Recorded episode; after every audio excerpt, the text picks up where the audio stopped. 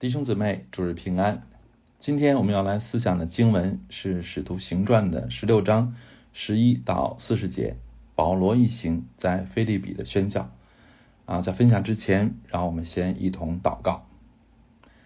亲爱的阿爸天父，祝我们仰望你啊！我们今天啊，很多的弟兄姊妹啊，只能在家中啊，在线上来敬拜你啊，因为目前。啊，这样一个防疫政策的缘故啊，使我们很多的弟兄姊妹啊失去了自由。主要我们真的求您啊来怜悯啊这个国家啊。我们知道这样的一个防疫的措施是不合理的啊，是无用的啊，是无效的啊，也造成了很多的啊灾难啊和悲剧。主要我们求您使这样的状况能够快快的停止啊，求您使啊国家的。啊，执政掌权者啊，愿他们的良心复苏啊，愿他们的良心啊胜过他们一切的啊，真的啊不圣洁的那些顾虑啊，求你也使他们能够回归理性啊，愿他们啊以合理的啊方式来治理这个国家，来善用您所赐给他们的权柄。主要我们仰望您，保守您自己的教会啊，在这样的一个动荡的时代啊，有平安啊，有啊安定啊，也有信心啊，在。这样的一个时代要来服侍你，主要我们仰望你啊，保守带领我们下面的时间与我们同在。这样的祈求是奉主耶稣基督的名，阿门。好，我们今天啊分享的就是保罗一行在菲利比的宣教啊。菲利比是罗马帝国马其顿省的一座大城，虽然不是省会啊，但是相当的繁华和重要。十二节说它是罗马的驻防城啊，意思就是罗马退伍军人定居的地方啊，也就是殖民地啊，所以这个地方实行罗马法律，盛行罗马文化啊，因此后面提到那些抵挡保罗的人啊，以保罗诱惑罗马人离开传统为由攻击他啊，就不难理解了。啊，菲利比在保罗的宣教旅程中啊，也是非常重要的一站。因为它是保罗踏上欧洲啊，或者说福音进入欧洲的第一站啊，而且这一宣教的方向，嗯，是上帝在意象中亲自向保罗启示的啊，所以具有特别的重要性啊和划时代的意义。此外啊，菲利比教会啊，也是和保罗关系啊非常亲密的一个教会啊，在格林多后书十一章，保罗说。他在哥林多工作期间，完全没有依靠哥林多教会的经济支持，而是马其顿的弟兄们补足了他的缺乏。啊，这里说的马其顿的弟兄们，就是指菲利比教会。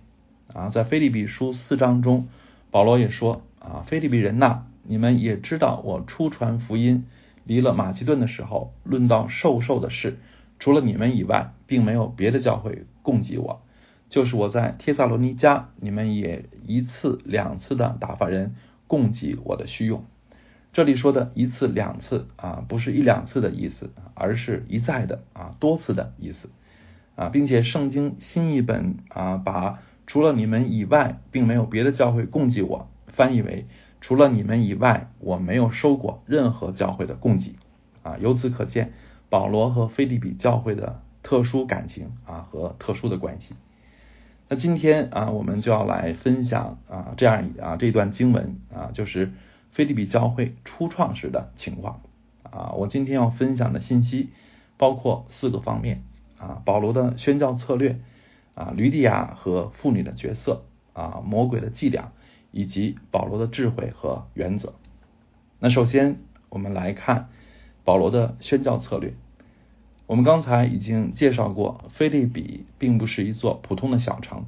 而是相当有影响力的城市啊！不仅菲利比如此，新约书信对应啊对应的城市罗马、提萨罗尼加啊、格林多、以弗所啊，全都不是籍籍无名的小地方，要么是商业中心啊，要么是交通枢纽，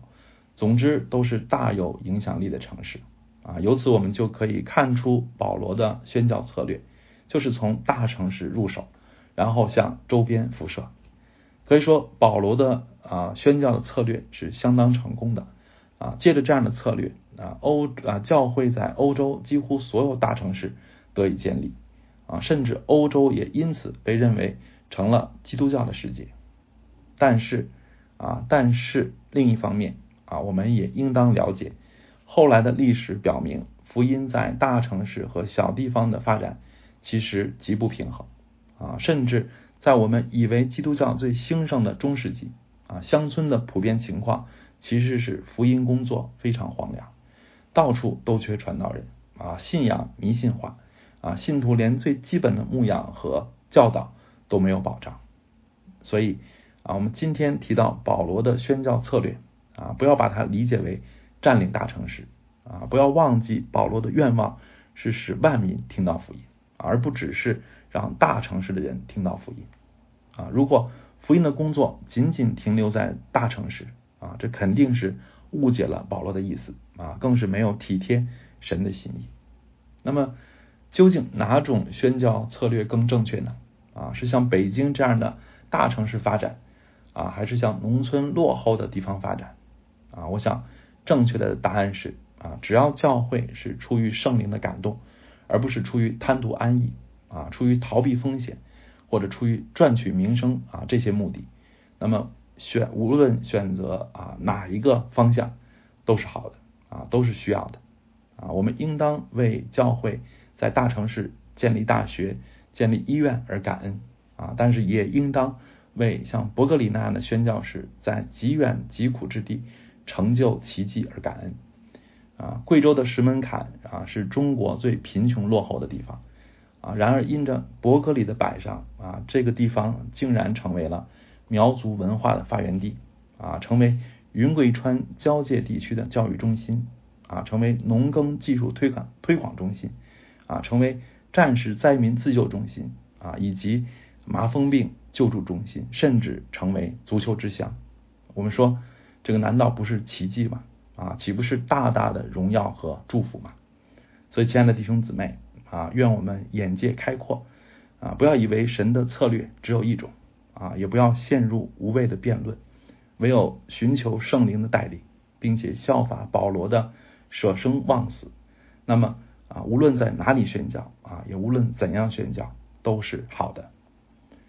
其次，我们再来看啊，吕地亚和这个妇女在教会当中扮演的角色。那这一段经文特别提到了一个人物啊，就是吕底亚，他是推雅推拉城的人啊。推雅推拉城是以染布业发达而著名的，所以吕底亚住在菲利比啊，应该是因为生意的缘故啊。而且圣经特别说他是卖紫色布匹的，紫色是贵族甚至是王室专用的颜色。啊，所以由此可见，吕底亚的生意是比较高端的啊，所以他也应该是一个富有的人。那圣经特别的提到啊一些事情啊，提到一些人啊，一定都是有原因的啊。那圣经特别提到吕底亚是因为什么呢？啊，我想第一是因为他的虔诚啊。十四节说他素来敬拜神啊，其实菲利比啊敬拜耶和华的信徒并不多。啊，按照犹太人的规矩啊，有十个男人就应当建立会堂，而他们却是在河边聚会啊，没有会堂啊，说明连十个啊男人都没有啊，并且在河边聚会啊，也可也很可能是为了避免罗马人的逼迫或者歧视，因为在前一年啊，罗马皇帝曾经下令驱逐犹太人离开罗马啊，可能这样的政策也影响到了菲利比。啊，无论如何，在这样的情况下，吕底亚还坚持聚会，说明他对信仰啊是认真的啊。而且从他对保罗说的话啊，你们若以为我是真信主的，请到我家里来住啊。还有圣圣经形容他对保罗的态度是强留他们哈，可见啊这个人的真挚和火热。此外，呃，吕底亚的虔诚啊也一定表现在他的奉献上。啊，正如马可的母亲把他的家奉献作为聚会的地方，啊，菲利比教会在开始的阶段也一定得到了吕底亚的在奉献上的大力的支持，啊，我想圣经特别介绍吕底亚是卖紫色布匹的，啊，应该就是在暗示这一点，啊，圣经不仅专门提到了吕底亚，啊，十三节还说，我们就坐下对那聚会的妇女讲道，啊，这显然说明当时聚会的主体。就是姊妹。啊，就可见啊，由此可见，著名的菲利比教会啊。其实是从一个姊妹小组啊，至少多数成员是姊妹的这样的一群人开始的。那下一次我们啊分享《使徒行传》十七章的时候，也会提到，在帖萨罗尼迦啊和比利亚啊，圣经都特别说有不少尊贵的妇女信主啊，甚至圣经提到比利亚教会时说，又有希腊尊贵的妇女，男子也不少啊，意思似乎是女信徒比男信徒更多啊。其实如果真的是这样的情况的话啊，那么我也不会觉得奇怪。啊，因为考察教会历史可以知道，啊，恐怕任何的时代啊，女信徒的人数和委身的这个比例啊，都是大于男性的啊，甚至有的学者认为，早期教会增长的主要方式之一啊，就是女性在家庭中的影响。其实对于啊这样的一个判断，我是很认同的啊，因为这符合我对现实的观察啊，对历史的考察啊，也符合圣经对女性。角色和作用的启示啊，圣经不仅提到吕底亚啊，提到百基拉啊，提到用真拿达香膏膏耶稣的玛利亚啊，还提到门徒四散时，妇女们却仍然跟随啊，并且妇女们也比使徒们更早来看耶稣的坟墓啊，是他们首先知道并且报告了耶稣复活的大好消息。所以这些啊还不能说明妇女们的福气啊，神对他们的爱。和他们的重要性嘛，所以亲爱的弟兄姊妹啊，我不是因此想要贬低弟兄啊，而是想提醒啊，像我们这种啊强调弟兄做头的教会，也必须要充分认识到姊妹的尊贵和他们在服饰中的重要性啊，甚至是不可替代性。此外，我也想鼓励姊妹们啊，不要低估自己的价值和能力啊，恐怕教会弟兄少于姊妹啊，丈夫在。灵性上没有妻子那么追求啊，也是常态啊，所以姊妹们也不必硬躲在弟兄的背后啊，或者硬推弟兄向前。很多时候啊，姊妹们的挺身而出啊，当仁不让，就是神的心意啊。当然啊，最后我也要提醒姊妹们啊，不要骄傲啊。虽然这个时代男人看上去啊越来越没用啊，但是这不是啊，这也不能说是全部的真相。啊，我们要相信啊，圣经充分的肯定了姊妹的价值啊，但是圣经教导弟兄是头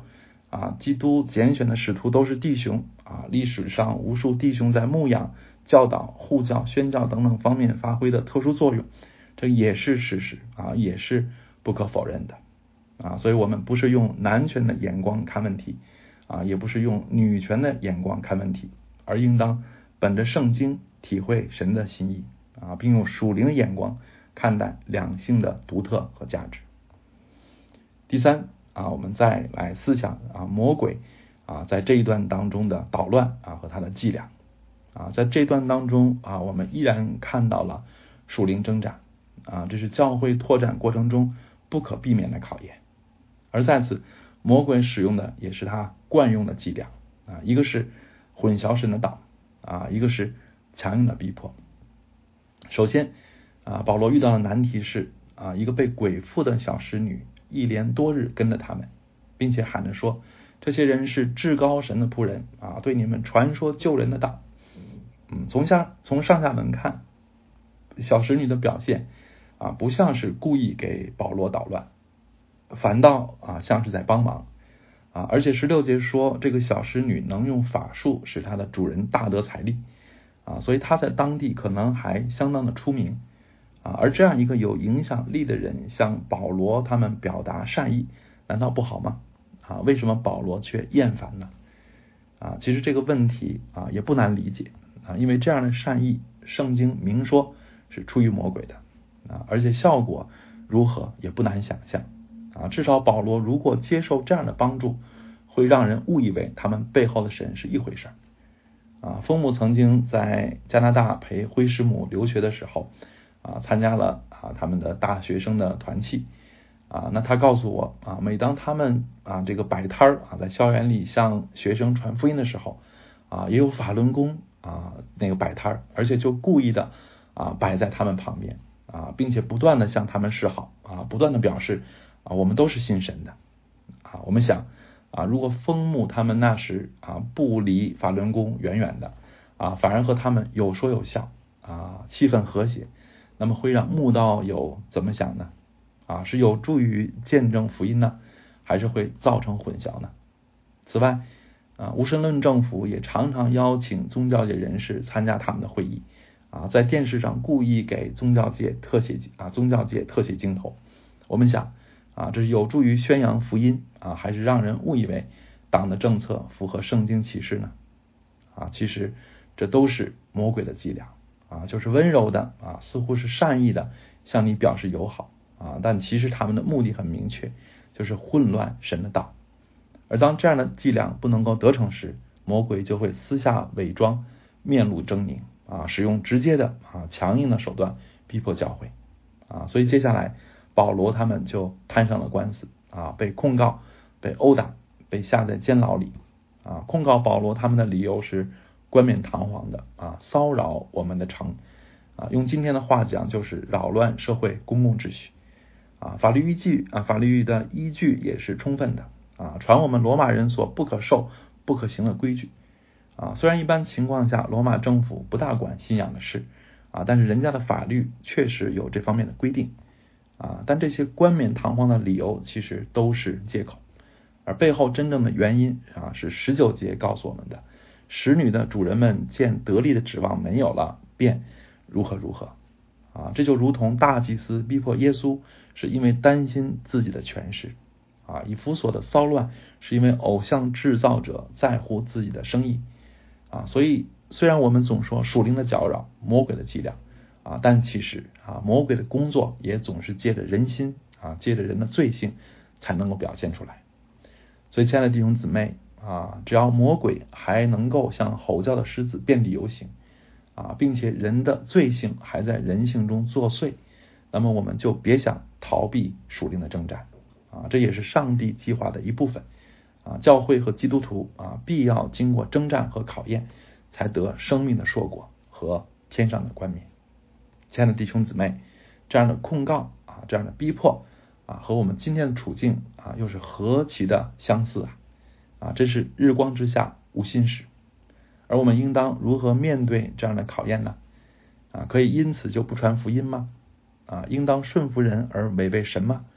求主坚固我们啊！愿我们追随使徒的教宗啊，无惧魔鬼的咆哮和人性的幽暗啊！愿我们勇敢的顺服神。坚定的荣耀他。第四啊，我们再来思想保罗的啊智慧和原则啊。我所说保罗的智慧啊，就是指他在被释放的时候，却不肯乖乖的离开，而是态度强硬的进行了一次维权行动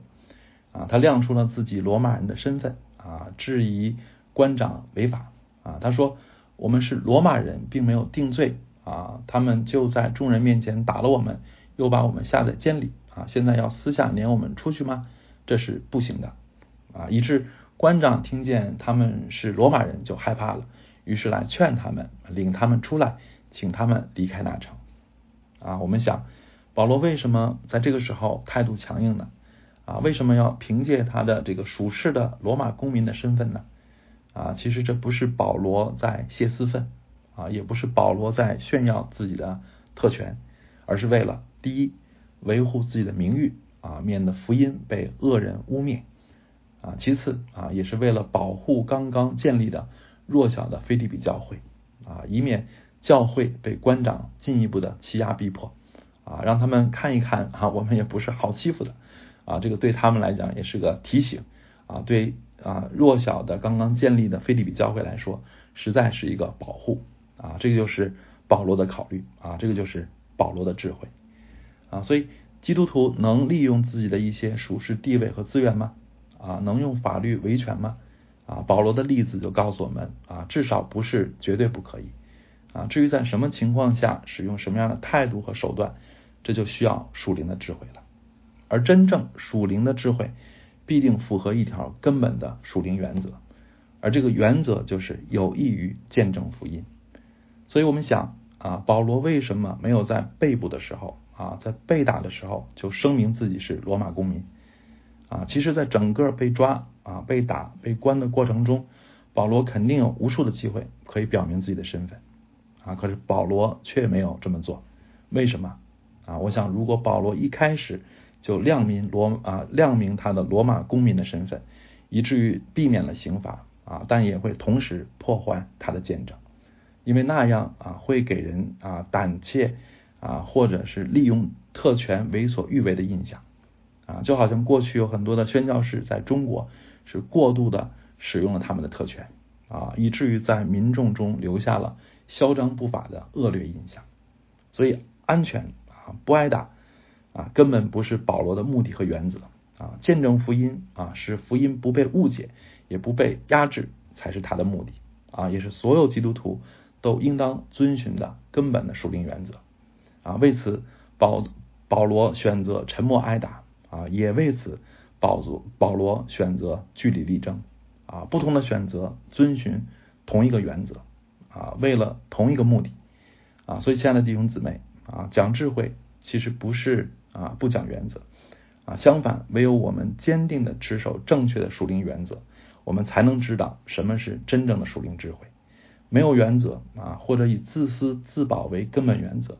这样的人啊，也不可能有真正的智慧啊。所以，我们要求神先端正我们的心啊，然后我们就必得真正的智慧。最后，我们再来思想这一段中的啊那个神迹。啊，就是保罗和希拉被上帝奇迹般的拯救啊！神亲自打开了监牢的门，断开了一切的锁链啊！不仅释放他们，也释放了所有的囚犯啊！但是保罗并没有逃跑，而是留下来向禁足传福音啊，使他全家都受洗归主啊！所以这个神迹不是为了保罗啊个人得自由，而是象征着一切被罪恶捆绑的灵魂都要因福音得自由、得释放。而这个神迹啊，也啊，这个很容易让我们联想到彼得被天使释放的那个神迹啊。两者虽然不完全相同，但也有共同之处啊。第一个共同之处就是发生在使徒的身上啊。其次就是彼得和保罗都非常的镇定啊，一个睡得踏实的被天使拍了才行啊，一个是在最深的地牢中，在浑身伤痛的情况下，仍然唱诗赞美，而这镇定。不是因为他们相信自己必然得救，而是因为他们已经把生死置之度外啊，把自己完全交托神啊，所以才能够如此的平安和自由。所以，亲爱的弟兄姊妹，我们羡慕神迹吗？啊，为什么我们身上鲜有神迹呢？啊，我想其中的原因就在于啊，神迹不是为了娱乐人啊，而是为了给福音做见证啊，所以。如果我们也愿效法使徒为主而活啊，为福音而活，并且有心智为了失丧的灵魂去远方去显地啊，那么主说信的人必有神迹随着他们，就必应验在我们的身上了。我们愿意效法使徒的脚踪吗？求主感动我们，愿意被他使用。阿门。好，我们一同来祷告。啊，主啊，我们感谢你。啊，感谢你预定了伟大的计划啊，使福音一步步传到地极啊，传到中国啊，传到我们的耳中啊和心中。主啊，我们感谢你啊，因为我们是不配的啊，但是你却如此的爱了我们啊。感谢你借着彼得啊，借着保罗和一代代你的工人，使你的名得荣耀啊，使失丧的灵魂得拯救。主啊，我们都是蒙福的。啊，也愿我们在你蒙福的工作中有份，